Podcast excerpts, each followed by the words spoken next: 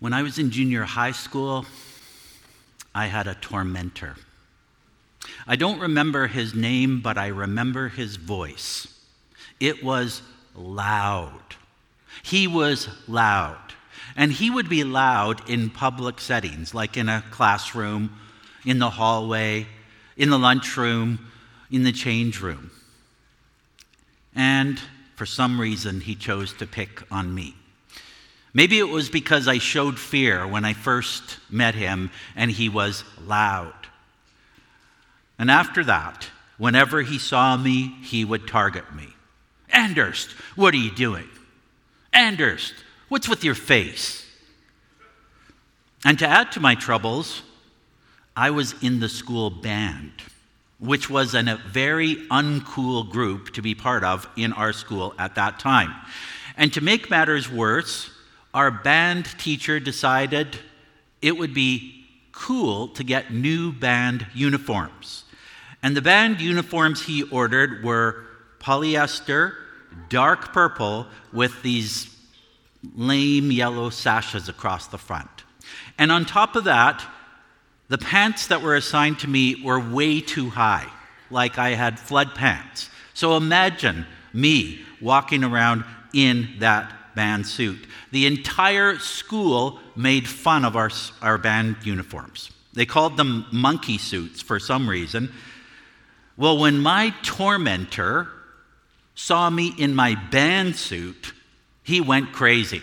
And he let the whole world know that Anders was walking by in his monkey suit. How humiliating. I was mad. I was fearful, but I wanted the worst to happen to this guy. But he was way bigger than me. So I tried to avoid him as much as possible, and slowly, I think, but surely, I began to learn ways and have courage to stand up to him a little bit. And then junior high ended, and we went to high school, and it was a much larger school, and our paths seldom crossed again. Yet those times were hard. And as I look back on it, I guess I experienced a type of oppression. And oppression is prolonged, cruel, or unjust treatment or control. And we can experience oppression in all kinds of ways and in places. Some of you have experienced it from a corrupt government official. Some of you lived through a time when those in power targeted your people group. Or we can be oppressed at home. A parent oppresses their child with cruelty or preventing them from opportunities or freedom. Siblings can be cruel to a younger sibling or a different sibling. Husbands can be abusive and controlling towards their wives. Wives can oppress their husbands with, with cruel words, never ending cruel world, words. Adult children can oppress their aging parents by demanding money from them or treating them poorly while they suffer or require care. A coach can oppress a team member that they don't like. A teacher can oppress a student they don't like, and students can gang up on teachers that they don't like. Landlords or tenants can oppress or persecute the other. It seems like life in a fallen world like ours includes oppression. So, how do we respond when we're mistreated or oppressed? And if you think back to times in your life where this may have happened, how did you respond and was the response helpful? Did it lead to something positive, some sort of resolution, some sort of help for you? Perhaps even more important is the question how does God respond to oppressors? There are many situations where people are powerless in the face of oppression. Does God care? Will God do something? And that's what we're going to explore today in the next section on in James's letter. He's going to address a group of people who held great power in their society, yet they misused it and abused it at the expense of others. And James will expose what they did, and then he will tell what God will do in response.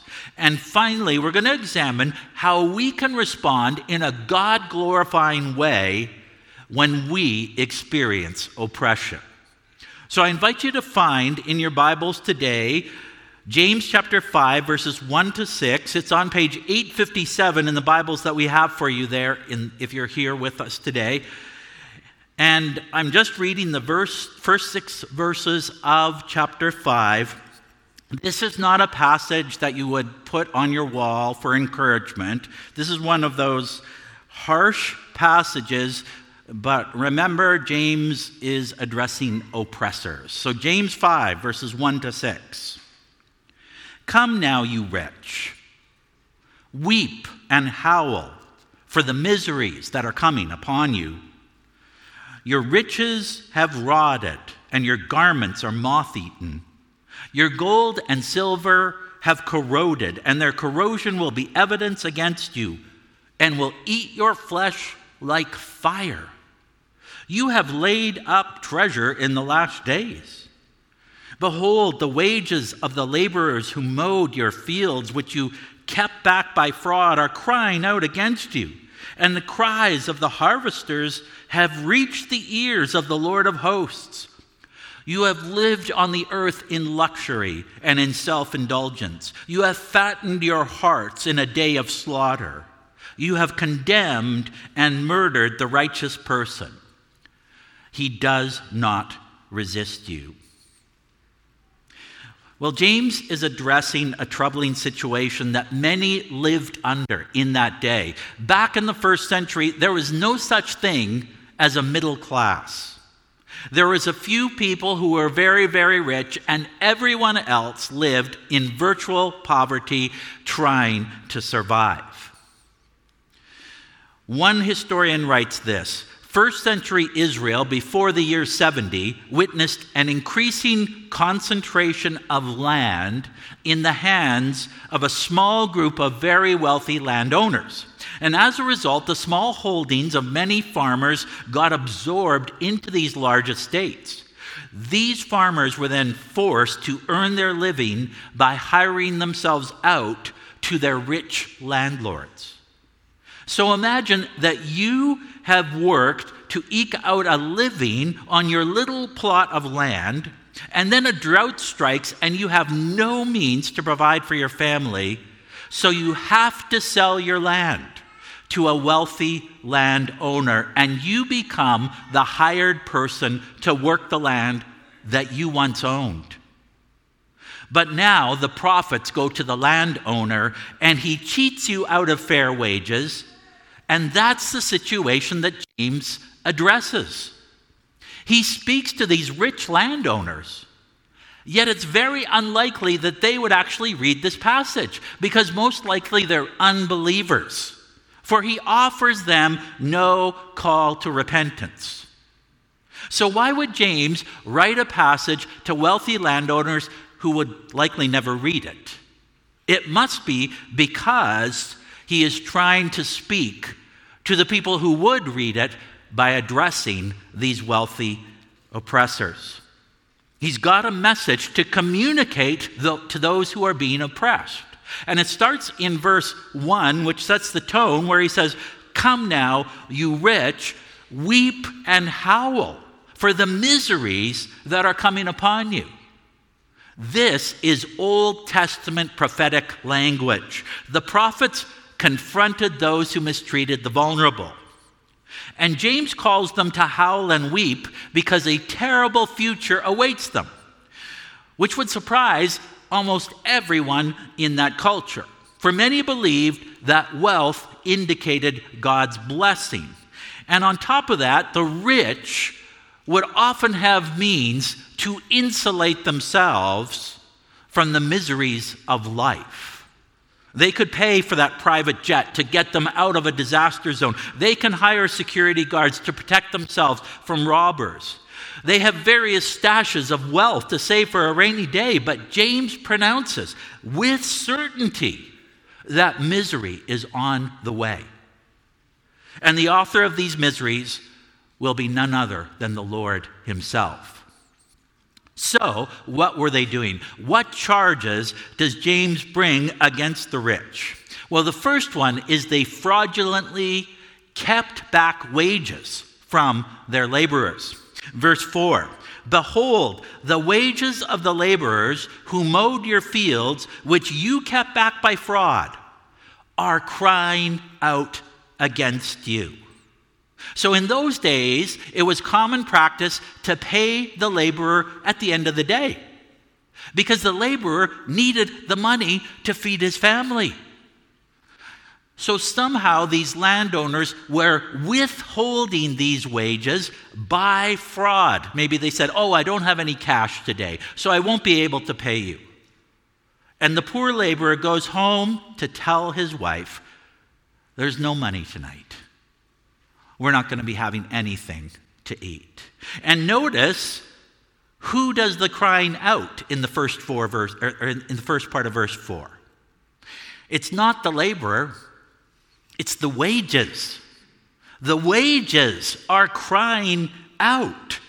So James is portraying that simply by mentioning the wages, how much they were, they would be obviously unfair, obviously unjust. If some farmer shared with another one, this is how much my landowner is paying me, the person hearing it would say that's completely unjust. But then in the second half of verse 4, it is the harvesters who cry out. And notice who the harvesters cry out to the Lord of hosts, the Lord of angel armies. This is an image of the Lord being roused to action because of the cry of these, of these harvesters. And the Lord is a Lord of angel armies. So, recompense, payment is coming.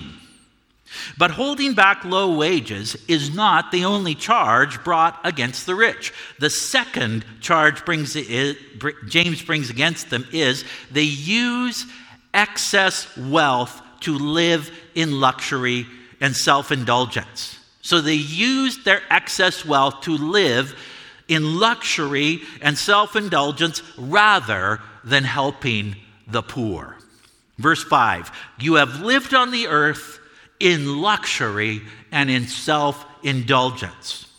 So, like cattle standing in a field full of grain or, or grass would just gorge themselves on it if they weren't controlled, these rich gorge themselves on luxuries. They live for their own personal pleasure, no matter the cost. And the self indulgence comes at the expense of the poor or the vulnerable. The rich use their wealth to fund a luxurious life instead of saving lives. And a luxury is, by definition, something not needed for survival. It is something in excess. And James charges those who live like this with selfish indulgence that neglects the needs of others. And then the third charge that James levels at them is they condemned and murdered the righteous man. In verse 6, he says, You have condemned and murdered the righteous person, he does not resist you. Now, James may refer to actual murder here, but more likely he is pointing to the impact of such a lifestyle on others. A rich person who fails to pay fair wages may cause their laborers to starve. Or he may take them to court. For the word condemn in verse 6 is a legal term, and maybe the rich person took those unable to pay their debts to the judge. And we would expect, well, that's going to be justice, except most of the judges were landowners.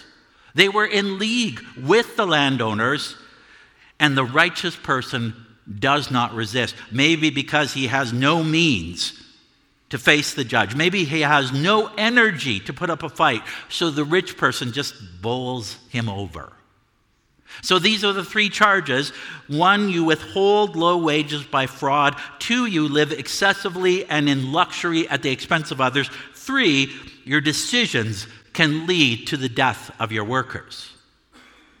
And these three charges will result in a response from God. So, how will God respond? Well, his response will not be an emotional outburst or an overreaction. His response will be based on evidence. Evidence. Notice in verses 2 and 3 Your riches have rotted and your garments are moth eaten, your gold and silver have corroded, and their corrosion will be evidence against you. Well, rotting riches means they serve no purpose. They were left stowed away somewhere and never spent. Clothes eaten by moths are wasted. So the rich had many beautiful cloaks and dresses, but they had so many of them that they didn't use them frequently, and moths got in to destroy them. And then there's the verse about the corrosion or rusting of gold or silver, and technically, precious metals cannot rust or corrode. But they can lose their shine, and maybe James is saying that even the most precious metal in the world, gold, can be corrupted by hoarding it. One commentator puts it like this These people have retained so much unused wealth that even the untarnishable, like gold, has become tarnished in God's eyes. And God will look at all this evidence and he sees the unused riches stowed away, and he sees the moth eaten garments, and he sees the tarnishing of the gold and silver. And he will respond by bringing a just vengeance against rich oppressors. Vengeance can be defined as punishment inflicted or retribution exacted for an injury or a wrong committed. It is a form of payback for wrongdoing. It requires payment for an injustice committed. And this payment might take the form of time spent in prison or some sort of suffering that corresponds to the crime. The Lord will bring fair and full justice upon those who oppress others. And this will happen sometimes in this life, but certainly on the day of the Lord or Judgment Day. And there are multiple images of Judgment Day or Day of the Lord throughout this passage. We've already noted miseries in verse 1. And then notice in verse 3 that phrase, flesh like fire. Their corrosion will be evidence against you and will eat your flesh like fire. Fire is an image of Judgment Day. And it will apply to individuals. It's not just a concept individuals will be judged as their flesh, as flesh. And at the end of verse 3, he even uses the phrase last days. You have laid up treasure in the last days. But that treasure might be simply that you've laid up the wrong kind of treasure for last days. Or you've laid up all kinds of evidence for the last days that you will deserve this judgment.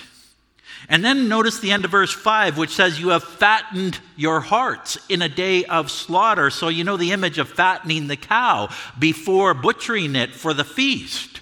The image here is of fattening the heart, making oneself ripe for judgment by constant injustice and oppression of others.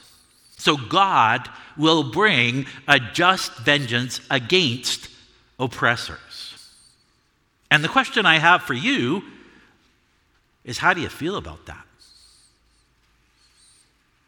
How do you respond to the claim God will bring judgment upon those who oppress the vulnerable? And for some of us, it's good news. Oh, finally, that person that oppressed us, that person that did great harm to our family and got away with it, will face justice. So it's good news.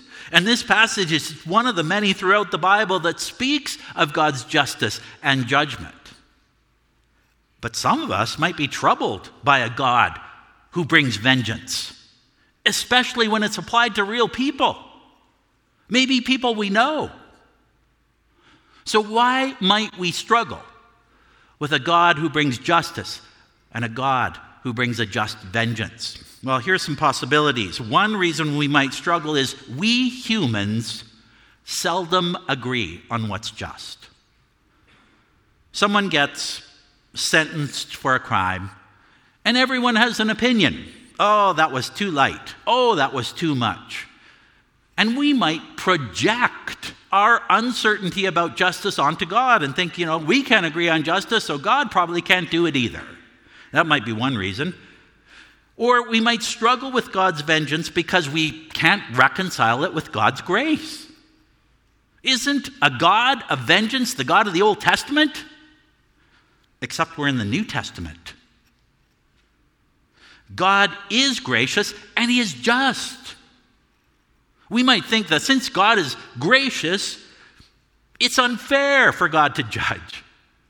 He should show everyone grace, except Hitler except Stalin.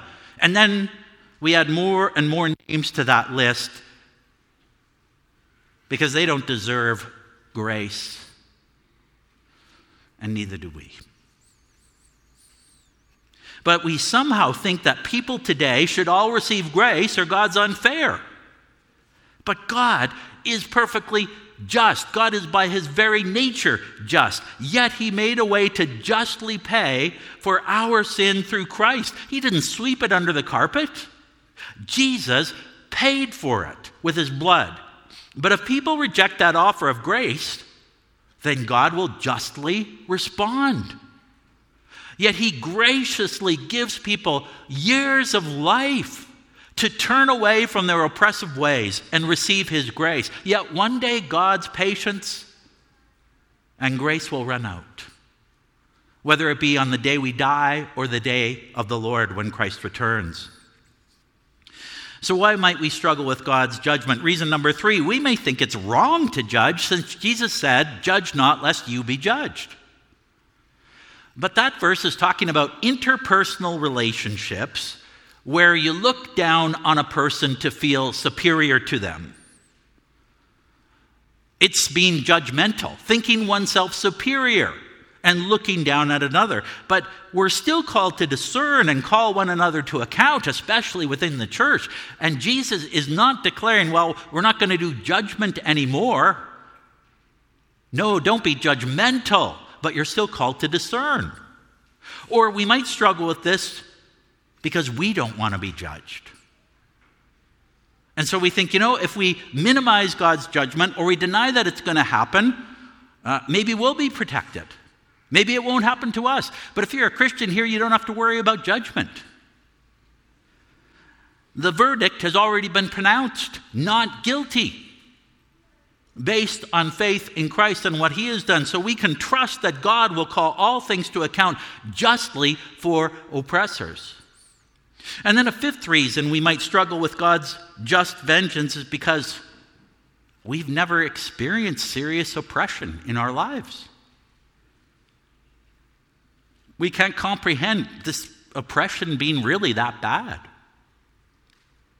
But think about how this passage would speak to one of James' readers. They've had their land basically stolen by a wealthy landowner, and the poor person slaves away on that which used to be their land for unfair wages. And they see their family slowly withering away because of lack of food. And they occasionally get a glimpse of the wealthy landowner in their carriage or wagon as they're, as they're pulled out of their estate. And inside is the landowner and his family, and they're all laughing and having a great time on their way to an extravagant party and the carriage passes this farmer whose children are starving, and the wealthy landowner pays him no mind and has no concern for the farmer's starving children. And the farmer looks up to heaven and says, God, what is this? What's going on? And then comes to the gathering of Christians, and this letter is read, and this passage is read. And they hear that God is roused to action against oppressors. They hear that God will bring down those who treated them so ruthlessly. They're filled with hope because they're not abandoned. Someday the wrongs will be made right. They will experience a restoration of some sort, if not in this life, certainly in the next. And if we can't identify with the oppressed, maybe we're too insulated or unaware of the realities others face around us. Maybe we're too focused on luxury items or too immersed in indulging ourselves. We need to repent of that and ask for Jesus' eyes to see those around us. And maybe we need to evaluate if we've practiced hoarding in any way. Do we have unused clothes in our closets? Do we have riches stashed away with no intention to use? We just want to keep them for ourselves? Do we have much more wealth than we need, yet we just hoard it to ensure we're okay? while others starve? Jesus said the love of money is a root of all kinds of evil, and he also said how difficult it is for the rich person to enter the kingdom of heaven. Isn't that countercultural what Jesus said? We look at the rich, the super rich, and say, oh, they've got it made. And Jesus says this is a major hindrance to entering the kingdom of heaven. So we need to ask the Spirit to evaluate our hearts for any of these tendencies. And then we need to depend on Christ to respond in a godly way when we have been mistreated or oppressed. And there's three things I want to give you as we close today. How must Christ followers respond when mistreated and oppressed? Number one, we must leave vengeance to the Lord. Romans 12, 19 says, Behold, beloved, never avenge yourselves, but leave it to the wrath of God, for it is written, Vengeance is mine, I will repay, says the Lord. So if we're oppressed or wronged, we don't take vengeance because it will backfire. Remember Cain, who took vengeance against his brother, and the vengeance mastered his life and destroyed it in Genesis 4. So leave vengeance to the Lord. Secondly, seek justice. It's not wrong to seek justice. Micah 6 8 says, He has told you, O man, what is good, and what does the Lord require of you, but to do justice. And throughout Scripture, God exhorts his people to practice justice he confronts and condemns Israel for neglecting justice towards the vulnerable. It is right for us to seek justice, not vengeance. But we must also be prepared for an imperfect justice this side of eternity. And then, thirdly, find peace to persevere in Christ. Find peace to persevere under oppression in Christ. And I'm going to read 1 Peter 2:19 and then verses 21 to 23. For this is a gracious thing when mindful of God one endures sorrows while suffering unjustly. And then this is about Jesus. For to this you have been called, because Christ also suffered for you, leaving you an example so that you might follow in his steps. He committed no sin, neither was deceit found in his mouth. When he was reviled, he did not revile in return. When he suffered, he did not threaten, but continued entrusting himself to him who judges justly. And so, in following Christ's example, we persevere, but we entrust our oppressor to the Lord who judges justly. And Jesus suffered the worst oppression in all of history, yet through it, God saved and continues to save many. So we entrust our oppressors to the Lord and seek his strength to persevere patiently like Christ did. So, when oppressed, leave vengeance to the Lord while seeking justice and peace in Him. And as we pray today, I want to speak to those of you who have been oppressed in your life, maybe for a long time, by someone or something or some situation. And, I'm going to pray that God will come especially close to you so that you sense His love, His concern, and His eye upon you and what you have gone through. And some of us need to honestly evaluate if we've adopted any of these attitudes of the rich self indulgent living, living in excess, pursuing more and more that we don't need. We repent of that. And then we act in a way that is pleasing to the Lord. Some of you need strength to pursue justice in a situation that you're facing, and some of you need strength to persevere amidst the oppression that you're suffering. And so I'm going to pray for all of those today, but I want to give you a moment just to respond to the Lord in prayer to anything that he's been speaking to you about. So let's let's pray together and in a moment I'll lead us. Lord Jesus, life in this world seems to include oppression. We humans if we follow our natural selves, our sinful nature, just try to grind others down, beat others down, feel better about ourselves by putting others down.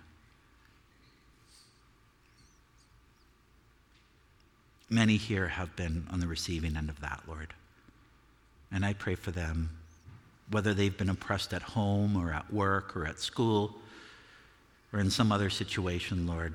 Be especially close to them right now and impress upon them that you have seen every moment and every incident of oppression against them, and that you care about it, and that you will call it to account. And others of us are in the process of pursuing justice for some wrong that has been committed. Grant strength to pursue justice while not taking vengeance, both in process and in words. We can so easily cut and destroy our oppressor in words. And some of us may need to repent today, Lord, because we've slid into this rich, luxurious lifestyle. Empower us to not only hear this word, but to act upon it. And for those today who are facing a situation where it's going to be either going back to work, where there's an oppressor there, maybe going back to school, going back to a class, facing a family member, whatever it is, Lord, we need your grace and your strength to persevere, to suffer unjustly while entrusting our oppressor to the one who judges justly. So help us, Lord. Help us to live, to suffer as you suffered. And thank you for caring for us deeply. We pray all this in the name of our strong and mighty Lord of hosts. Amen.